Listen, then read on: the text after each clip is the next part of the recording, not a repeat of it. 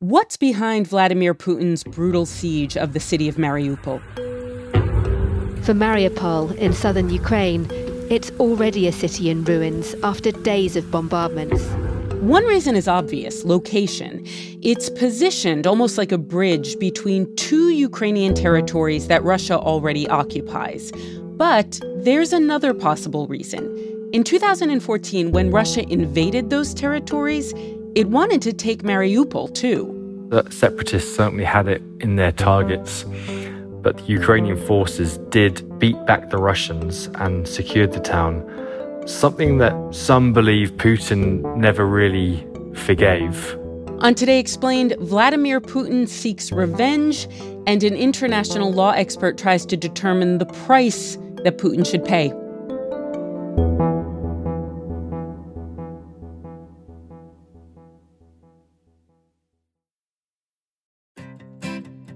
Support for this show comes from Slack.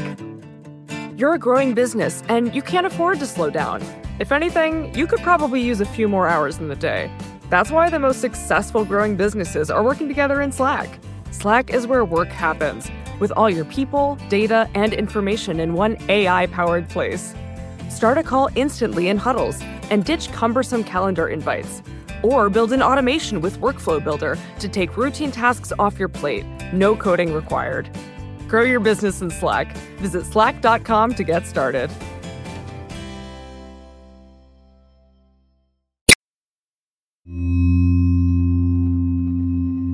Jack Losh is a filmmaker and freelance journalist. He spent a lot of time covering eastern Ukraine since 2014. He travels roads that cut through endless fields and steppes and land that's punctuated by grim gray post Soviet mining towns, which might explain why he loves Mariupol. Mariupol is by the sea, and you could feel the change in air. It's on a sea called the Azov Sea, you know, where people would kind of go down to the beach, they'd sunbathe, a kind of a touch of the Mediterranean atmosphere of just people being out in the streets, taking in the air. My Mariupol friends have always described it as that much more liberal. It's a city where people prefer marijuana over alcohol. They've said to me that gay people found a more permissive atmosphere in what is fair to say a pretty homophobic country. And some of them have seen that as being the antithesis of what the Putin regime represents. Mm. Of course, it wasn't that far away from the front line. Clashes in the city of Mariupol between Ukrainian forces and pro-Russian activists. Bombed out villages like Shirokino were just really a few miles down the road. More than 20 people have been killed. And you would get echoes of the war there. But the threat of a separatist offensive still looms large. You'd see sometimes soldiers moving through the street. And the front line is just a few kilometers away. But really, for somewhere so close to an active front line, up until recently, it, felt quite far from the war. It felt quite peaceful.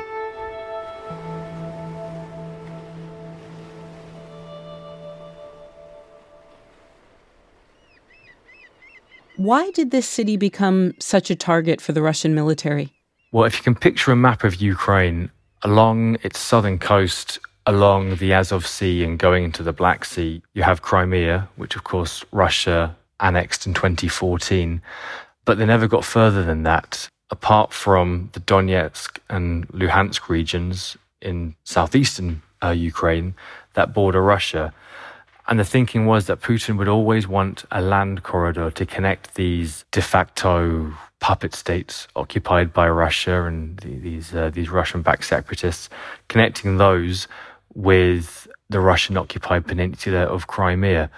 Mariupol lies along that coast, and by securing that city and other towns, you'll be able to connect up those two places, Crimea and Donbass, why would you want to do that? Well, they built this big bridge uh, connecting Russia with the Crimean Peninsula several years ago. This was the first traffic to cross the newly opened Crimea Bridge. Built it with great cost, and it's just one road.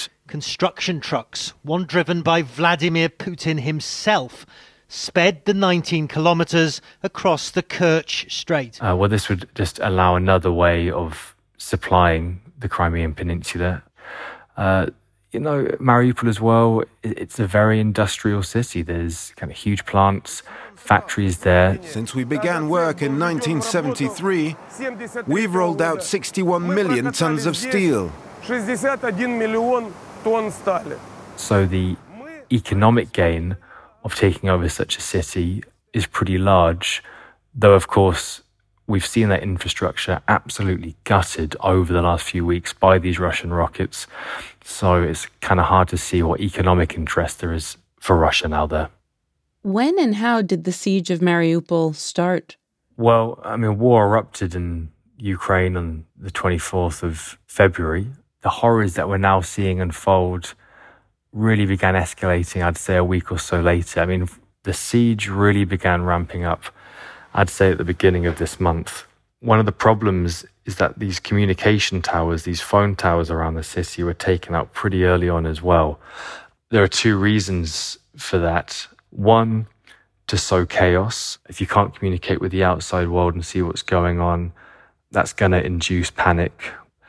And two, it serves impunity.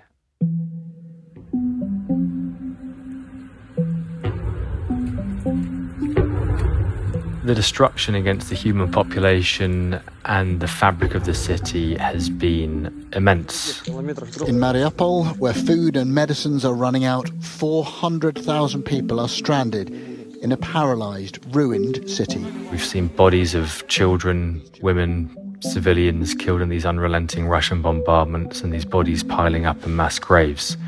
We've seen Russian airstrikes and Russian artillery shells destroying homes. Ukraine calls this strike, which hit a maternity hospital in Mariupol, a war crime. Bombing the maternity hospital. If a hospital is hit, how can anywhere be safe? We've heard reports of trapped residents melting snow to drink, burning furniture for warmth in the freezing cold. Last week, several thousand people, tens of thousands of people actually, and thousands of cars did manage to escape, but that followed multiple failed attempts to create humanitarian corridors through this Russian siege. We have not done and would never do anything like this war crime in any of the cities of the Donetsk or Lugansk regions, or of any region, because we are people. But are you? In terms of the deaths, I mean, no one knows. The official toll has been put at more than two and a half thousand we're not going to know for a while. And by stopping Ukrainian civilians and journalists documenting these war crimes and these atrocities, well, that only serves to bolster the lack of accountability the Russians are hoping to face. People in Mariupol are taking shelter. They're leaving their homes and they're going to public buildings. And it seems as though Russia is deliberately targeting those public buildings where people are are hiding, are seeking to be safe. Can you tell me a little bit about what we've seen in terms of the direct targeting of civilians and and how Russia is attacking those those areas? Sure. Well, I mean, the world watched in horror last week while hundreds, potentially more than a thousand civilians were sheltering uh, in the drama theatre in the city centre. This is video posted on social media said to have been recorded a week ago. And it shows women, children, and the elderly seeking refuge in the theatre's basement. A beautiful building, kind of neoclassical facade. And last week, one of these struck the building head on Ukrainian President Volodymyr Zelensky says the building was hit by, in his words, a huge Russian bomb. And, and news started coming out a few days ago that actually the shelter had held up uh, and that people were alive, but they were trapped under many tons of rubble. To be bombing places like that, places which, by the way, had the Russian word for children written outside in huge letters to let the Russian warplanes know that this was a civilian target clearly didn't do anything to dissuade them from bombing such a civilian target, which would likely qualify as a war crime. Not only are you bombing these places, but the fact that rescue attempts are stymied as well just gives you a sense of the nightmare that these people have been living through. Based on the conversations you've had with people in Mariupol, people who have left the city, how much longer does Mariupol have, do you think? Well, there's a great deal of uncertainty, and what we're probably moving towards now is less purely of a distant bombardment of the city, and uh, we're now moving to a much more grueling phase of street battles. The battle is going to continue, and that only spells one thing for the, the hundreds of thousands of civilians who remain there death, it's horrific injuries, uh, it's suffering, and it's fear. It's not just the people who are in that city. There are many people who grew up in Mariupol who are looking on this from afar with absolute horror, who are still waiting to find out if their loved ones are well, let alone alive. It's a nightmare. I was speaking to my friend Victoria about this a few days ago, and I asked her what her hopes were when this nightmare ends, and she told me this. My husband and I, we discussed why shouldn't we right now go there because our, our hearts want to be there but we have to stop ourselves because we understand that one day somebody has to build it up again. And I think we are the people who can do this. Great pain, but perhaps a little bit of optimism amid this immense darkness that one day they will be able to take their city back to the happier, more peaceful place it once was.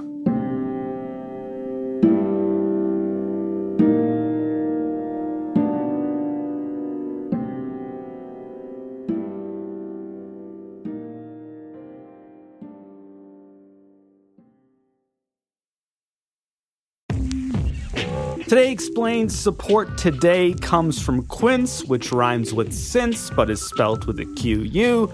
The poet Josh O'Donohue once said, we're getting very classy here, when one flower blooms, spring awakens everywhere. Now, I don't know exactly if that's true, it tells me to tell you, but I do know that Quince offers timeless essentials that they say never go out of style no matter what the season. And honestly, that also kind of sounds like a poem, doesn't it? Not only that, Quince says all of their items are priced 50 to 80% less than similar brands. Take it away, Claire White.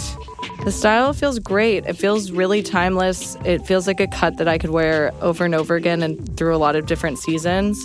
I love a plain sweater.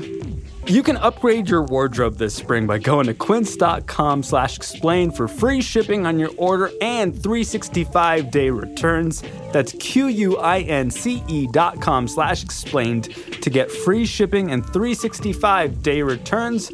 Quince.com slash explained. It rhymes with since. Support for Today Explained comes from Ramp. This ad goes out to all the finance professionals looking for love. I'm just kidding. Looking for a better way to simplify business finance across expenses, vendor payments, and accounting. And to all the accountants tired of the same old finance software, Ramp may be the answer you've been looking for. Ramp is the corporate card and spend management software designed to help you save time and put money back in your pocket. So, what does that mean? Well, according to Ramp, they give finance teams unprecedented control and insight into company spending, issue cards to every employee with limits and restrictions, automate expense reporting so you don't waste time. Ramp says its accounting software automatically collects receipts and categorizes your expenses in real time so that you don't have to. That could put an end to chasing down receipts and to your employees spending hours submitting expense reports. And now you can get $250 when you join Ramp. Just go to ramp.com slash explained, ramp.com slash explained, R-A-M-P.com slash explained. Cards issued by Sutton Bank and Celtic Bank, members FDIC. Terms and conditions do apply.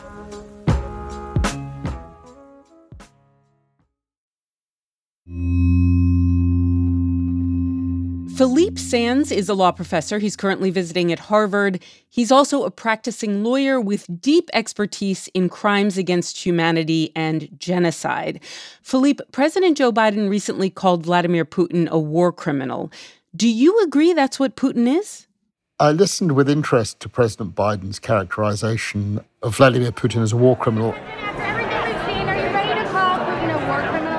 I'm wondering whether the remarks was somewhat off the cuff. Oh, I, I, I think he is a war criminal. And uh, perhaps not quite fully prepared, because I'm not sure what he meant. There are four existing international crimes under international law the well established war crimes, targeting civilians, and genocide, and then a fourth crime, the crime of aggression.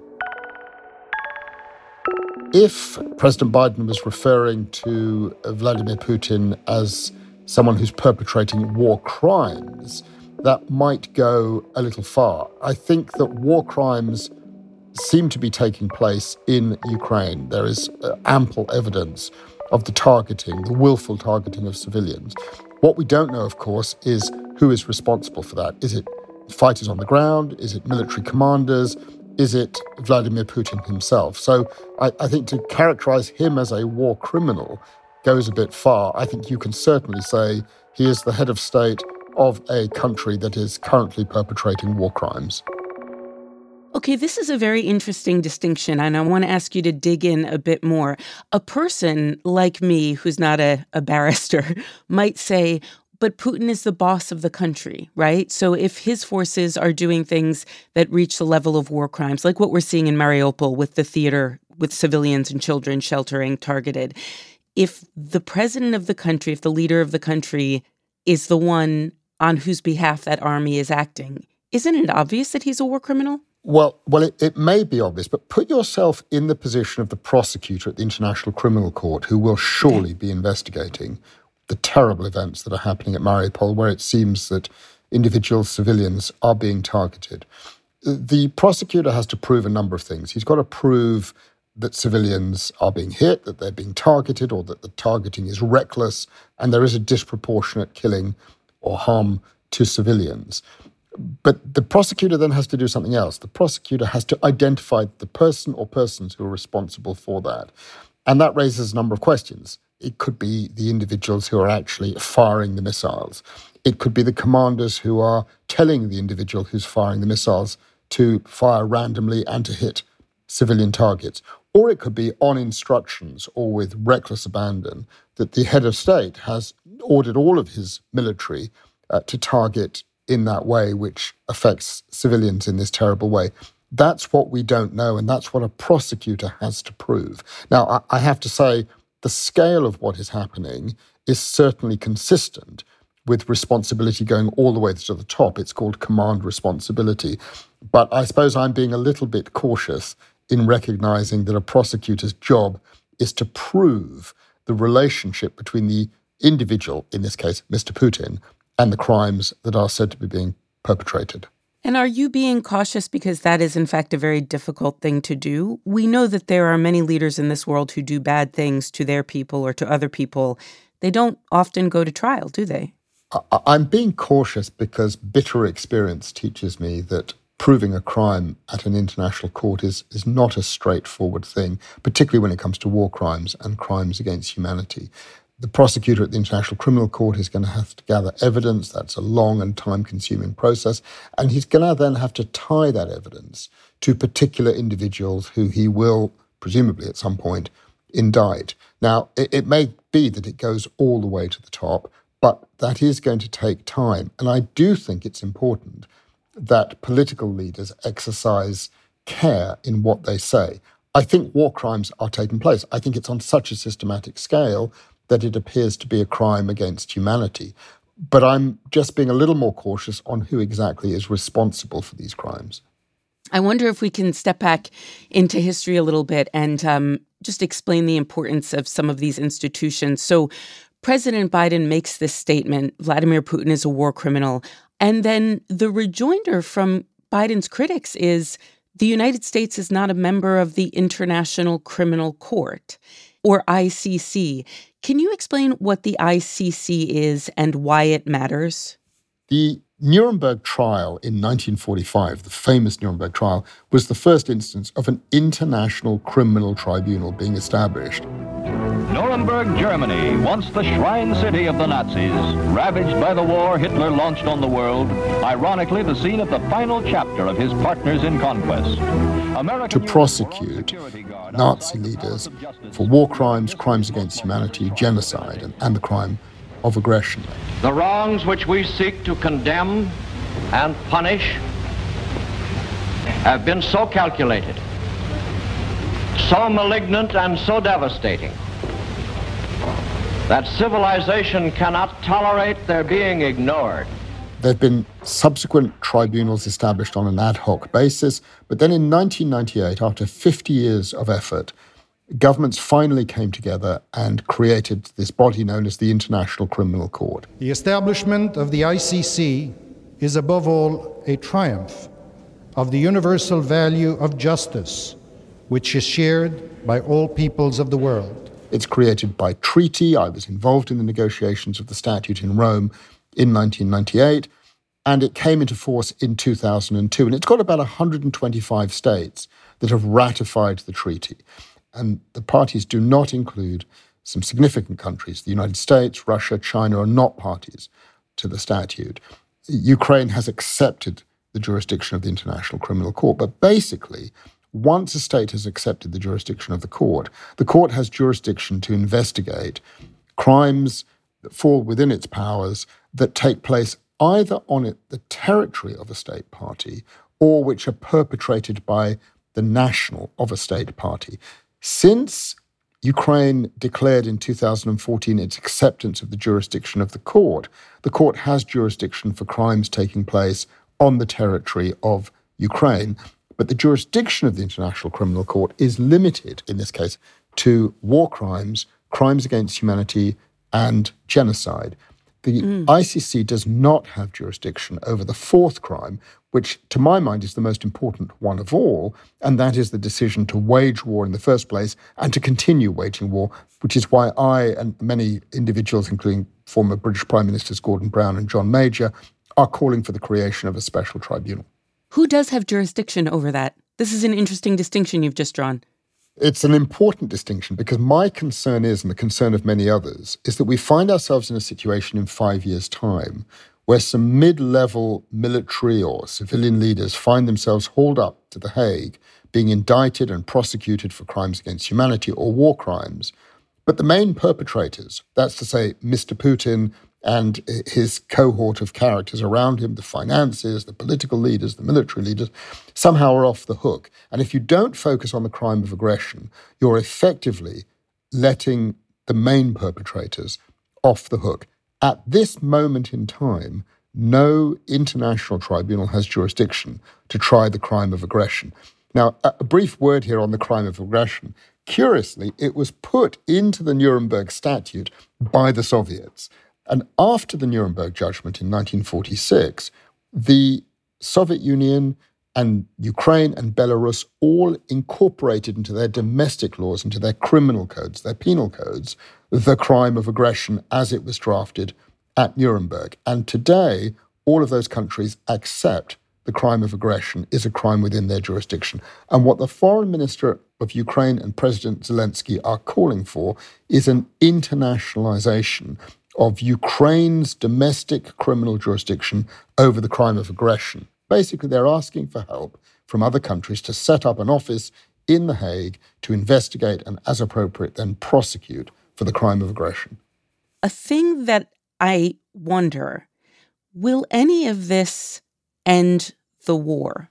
The truth is, Noel, we don't know. On the legal side, what we do know is that there is ample evidence in other conflicts, and here I go all the way back to 1945 in the spring, that putting people of interest on a list of possible indictees for international crimes investigations does have the effect of concentrating the mind. The example that comes immediately to my mind is that of Karl Wolff, General Wolff, who was Hitler's major military commander in southern Europe. And in the spring of 1945, when he started featuring on various lists, he decided to break ranks and he cut a deal to basically avoid going to Nuremberg in return for downing arms and cooperating much earlier. And one of the hopes that I have for the crime of aggression, beyond delegitimizing what Russia is doing, providing further support and solidarity with Ukraine and its people, is that there will be in Putin's close circle doubters. We know there are doubters, mm. and hmm. this might concentrate their minds, and that might have the effect of causing them to peel away. These things seem outlandish at this point, but you know, Noel, in 1942, when the governments in exile came together in London and issued something called the Declaration of St. James, calling for the prosecution of Nazi criminals. I don't think anyone really imagined it would happen, but three years later, there they were, 24 of them in the dock at Nuremberg. So I think we just don't know what is going to happen.